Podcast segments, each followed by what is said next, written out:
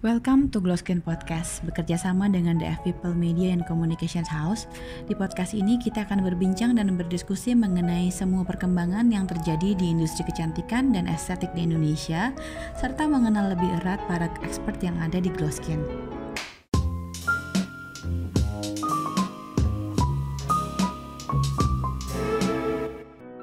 Glowskin Aesthetic Clinic didirikan oleh Dr. Nanang Masrani pada tahun 2012, seorang dokter yang mendedikasikan hidupnya untuk dunia estetik. Kepiawaian beliau dalam menangani manajemen dan konsumen selama ini berhasil meraih penghargaan super brand di tahun 2019 dengan kategori The Best Skincare and Beauty Clinic.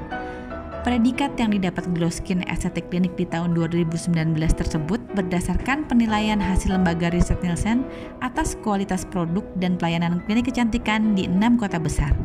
Penghargaan ini merupakan salah satu dari sekian banyak prestasi yang telah dicapai dalam waktu tujuh tahun Glow Skin berdiri.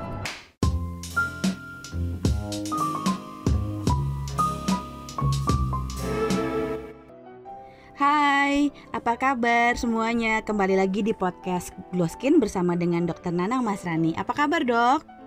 Hai, apa kabar? Baik-baik, Rachel. Thank you. Bagaimana uh, apa namanya kegiatannya stay at home? Oh, sangat produktif sekali. Sangat produktif ya, Dok ya.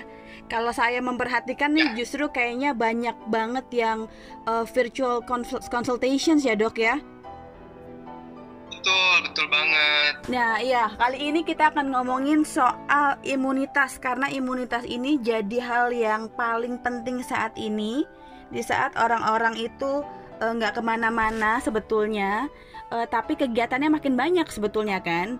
Ada yang uh, apa namanya urus anak sekolah dari rumah, ada yang makin khawatir kan kita sempat ngebahas tuh ya dok ya kemarin itu waktu kita ngomongin corona di awal di podcast yang awal bahwa kekhawatiran itu juga sebetulnya bisa menurunkan daya tahan tubuh ya dok? Ya betul sekali Rachel. Itu kenapa sih dok? Kenapa bisa begitu? Apakah uh, apa uh, bagaimana penjelasannya sebetulnya? Ya uh, saat kita stres khawatir maka uh, akan akan membuat respon tubuh kita ini mengeluarkan hormon-hormon stres stres ya uh, salah satunya adalah hormon kortisol. Kortisol ini akibatnya akan meningkatkan proses inflamasi, terjadi proses uh, peradangan pada pada tubuh kita ya, sehingga menyebabkan uh, daya tahan tubuh kita juga menurun. Itu salah satunya. Oh gitu. Nah, uh, lalu ya, kalau begitu, ya, mm -mm. tetap happy selama masa sulit oh, ini. Betul. Jadi diusahakan harus tetap bahagia karena hati yang gembira adalah obat ya dok ya. Sekali Rachel. nah uh, kalau dengan menjaga imunitas, kalau tips-tipsnya dari dokter tuh yang bisa kita lakukan sendiri di rumah tuh apa sih dok? Menjaga imunitas tentu saja pertama asupan nutrisi yang cukup, kemudian uh, pola tidur yang baik, kemudian olahraga teratur, dan tentu saja menghindari stres. Oh ya betul. Kalau berjemur dengan sinar nah, matahari gimana tuh dok? Ya dengan sinar matahari akan membantu kita untuk uh, secara automatically tubuh kita akan produksi uh, vitamin D ya.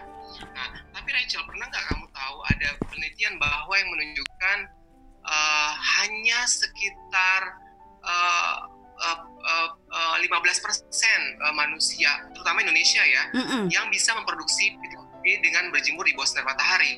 Oh ya? Ah. Oh oke, okay. karena kan gini Jadi, dok ya. Karena, uh, karena setiap orang bisa memproduksi vitamin D uh, uh, dengan dengan hanya berjemur saja. Jadi tetap uh, suplementasi vitamin D itu dibutuhkan karena tidak semua gen dari kita itu mampu mengubah matahari menjadi vitamin D. Oh oke. Okay.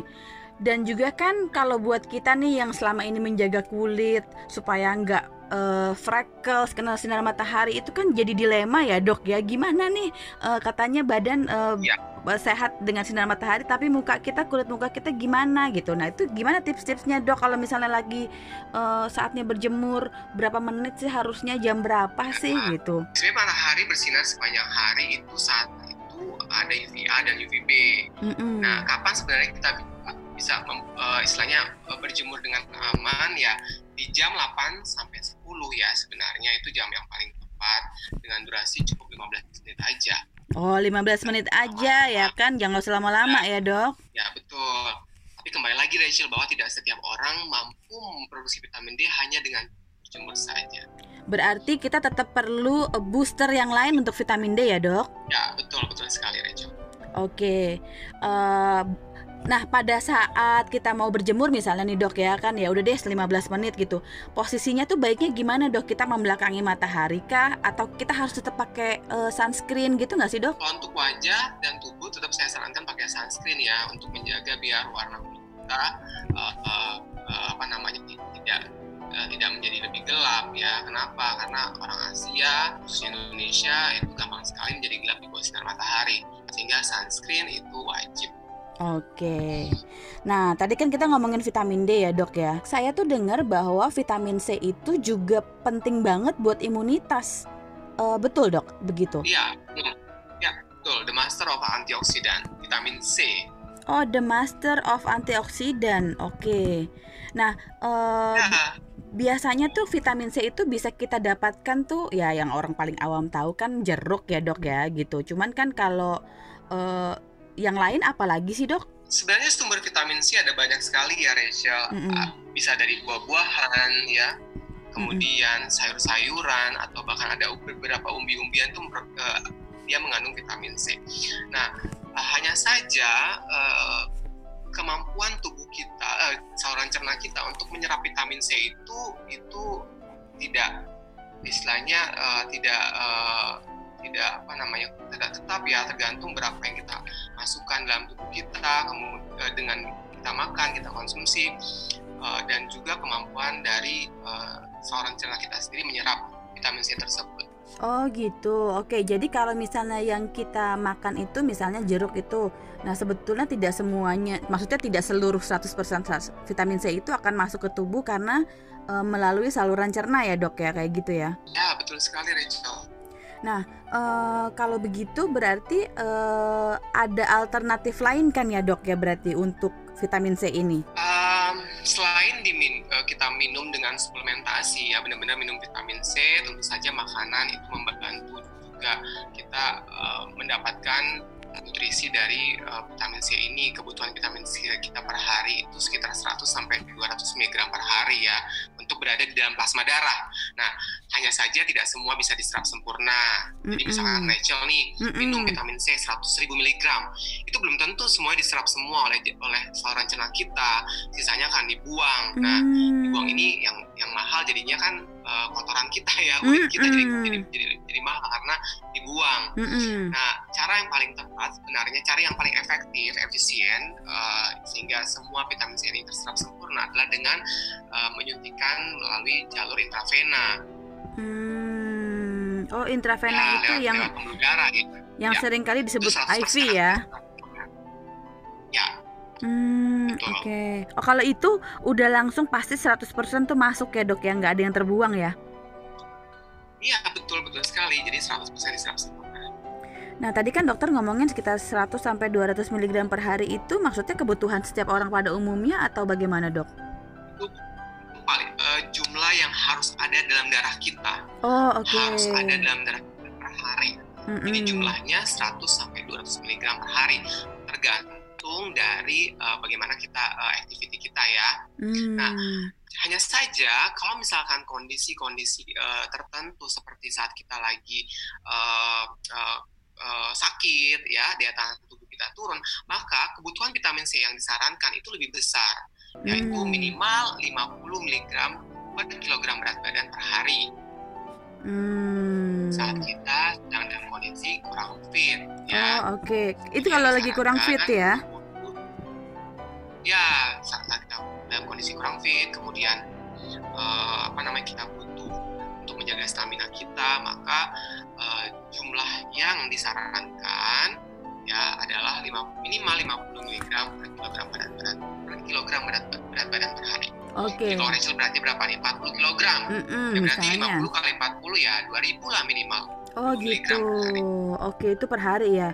Iya. Uh, nah. Iya betul. Kalau misalnya let's say tadi kan kita uh, eh, apa namanya dokter menjelaskan bahwa yang paling efektif itu sebetulnya vitamin C melalui intravena eh, atau suntikan ya, ya dok ya yang biasanya orang awam kenal. Nah itu tuh eh, biasanya sekali suntik itu dosisnya berapa berapa miligram dok? Uh, dosis yang digunakan bervariasi, start Mm-mm. dari uh, 1000 mg ya per kali per Hmm. kali uh, treatment Mm-mm. ya. Nah ini bisa dilakukan um, uh, apa namanya per minggu. Nah dalam kondisi sakit malah disarankan setiap hari, Rachel. Oh gitu, oke karena itu Ya, eh, apa namanya kayak jadi booster ya dok ya? Jadi seperti kita bahas tadi di awal bahwa vitamin C sendiri berfungsi sebagai antioksidan. Apa itu antioksidan? Eh, antioksidan itu adalah zat yang menangkal eh, terjadinya proses kerusakan sel maupun jaringan dalam tubuh kita. Kenapa? Karena saat kita terjadi eh, apa namanya eh, eh, sakit atau peradangan, maka banyak terjadi kerusakan-kerusakan pada sel kita. Tuh. Terus kemudian eh, saat kita eh, apa namanya terpapar polusi ya kan kita stres itu juga banyak terjadi reaksi oksidatif atau radikal bebas dalam, dalam tubuh kita sehingga kita membutuhkan booster atau vitamin yang menjaga sehingga daya tahan tubuh, daya, tahan tubuh kita eh, dalam kondisi yang prima. Hmm, oke oke oke. Nah kalau misalnya tadi kan kita bicara untuk imunitas tubuh secara keseluruhan ya kan eh, si suntikan ini suntik vitamin C.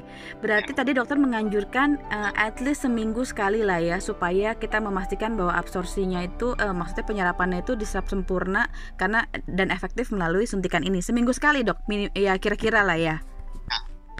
Minimal lima seminggu sekali minimal ya. Oke. Nah, ada penelitian juga eh, dari eh, seorang eh, dokter di Jepang ya yang yang mendalami intravenous therapy eh, dari Japanese College of Intravenous Therapy eh, dia menyatakan bahwa vitamin C yang disuntikan secara intravena itu 10 kali lebih kuat dibandingkan vitamin C yang dikonsumsi secara oral atau diminum.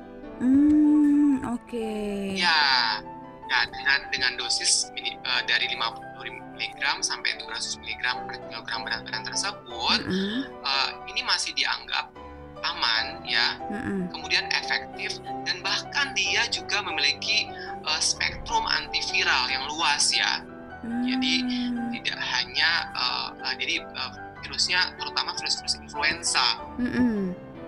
Sementara kalau untuk yang coronavirus sendiri, coronavirus ini kan eh, jenis virus yang baru ya Mm-mm. dalam eh, dalam eh, dunia kedokteran sendiri. Mm-mm. Eh, dan sampai saat ini pun juga masih terus diteliti tentang eh, bagaimana sih untuk mengantisipasi tentang coronavirus ini. Tapi Hmm, lebih baik mencegah daripada mengobati kan. setuju, setuju. Nah, kalau ditanya mengenai efek samping, dok, sebetulnya ada efek sampingnya nggak sih vitamin C ini kalau kebanyakan gitu Ya. misalnya? Betul. Eh, sebenarnya kalau misalkan terlalu banyak juga akan eh, pertama dia akan memperberat eh, fungsi ginjal ya. Hmm, Terus kemudian juga bisa menyebabkan gangguan eh, pada saluran cerna seperti diare juga pada orang-orang tertentu. Sehingga perlu sekali eh, konsumsi vitamin D ini di bawah pengawasan dokter ya. Mm-mm. Jadi tidak asal suntik aja atau Mm-mm. asal eh, minum aja ya. Ya.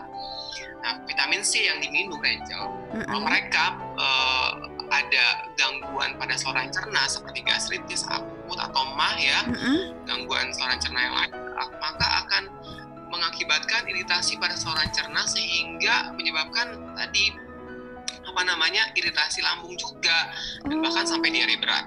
Oh gitu. Jadi kalau orang-orang yang punya penyakit mah Ya. ini harus hati-hati ya mengkonsumsi vitamin C gini. Iya, nah makanya eh, makanya sebaiknya memang dalam pengawasan dokter dengan Mm-mm. panduan dokter ya tidak asal vitamin C. Eh, eh, kemudian pastikan bahwa eh, kita mendapatkan dari sumber yang betul-betul terpercaya ya dari mana kita dapatkan vitamin tersebut ya. Mm-mm. Jadi tidak asal misalkan karena terpengaruh oleh iklan atau Mm-mm. apa ya. Jadi Mm-mm. benar-benar dalam pengawasan dokter. Itu, jadi itu penting sekali. Berarti kalau misalnya bisa disimpulkan kalau kita kebutuhan vitaminnya cukup, sebetulnya kulit kita juga akan akan terlihat lebih cerah ya, Dok? Betul, betul sekali Rachel. Oh, oke. Ya, karena eh, dengan dengan dengan vitamin C sendiri, vitamin C itu akan membantu em, merangsang pembentukan kolagen. Nah, kolagen ini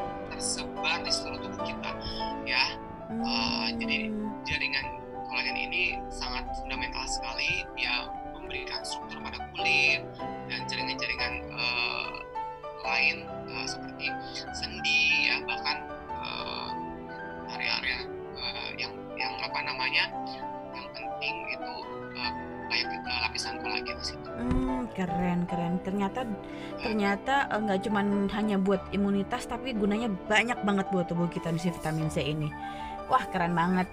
Uh, kalau pertanyaan terakhir saya nih dok ya, untuk uh, glow skin sendiri di masa physical distancing ini kan di beberapa kota masih beroperasi by appointment saja, tapi kalau yang di Jakarta kita benar-benar uh, harus mengikuti peraturan pemerintah ya dok ya, bahwa kita uh, di masa ini uh, ditutup dulu untuk keamanan bersama. Tapi kalau untuk vitamin C uh, in, intravena intravena dengan home dengan pelayanan home care itu masih bisa ya dok ya? Nah saat ini kita berikan um, layanan gratis kunjungan untuk uh, injeksi vitamin C ini ya Mm -mm. uh, dalam jarak radius 5 km nih Rachel. Oh oke. Untuk uh, mereka yang uh, apa namanya stay at home, Uh-uh. jadi kita berikan layanan gratis kunjungan untuk treatment di rumah ya.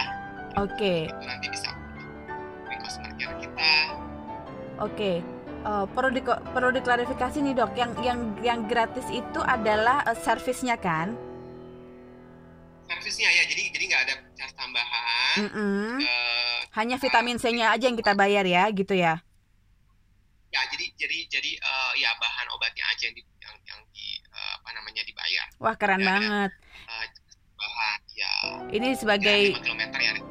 sebagai support lah ya dok ya buat ini ya buat eh, pasien-pasien glow skin ya dan juga dipastikan bahwa eh, semua tenaga me- tenaga medisnya eh, yang akan melayani ke home care juga sudah pasti eh, sehat dan eh, higienis ya dok.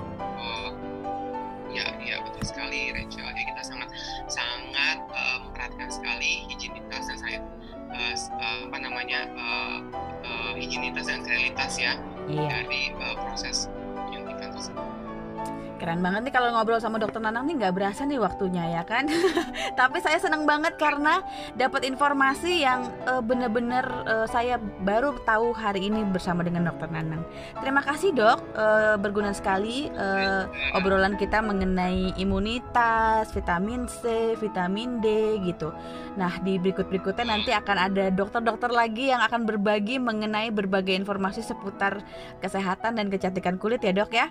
Iya Rachel. Terima kasih dok, Eh, sehat-sehat selalu. Sampai ketemu di podcast berikutnya. Dah.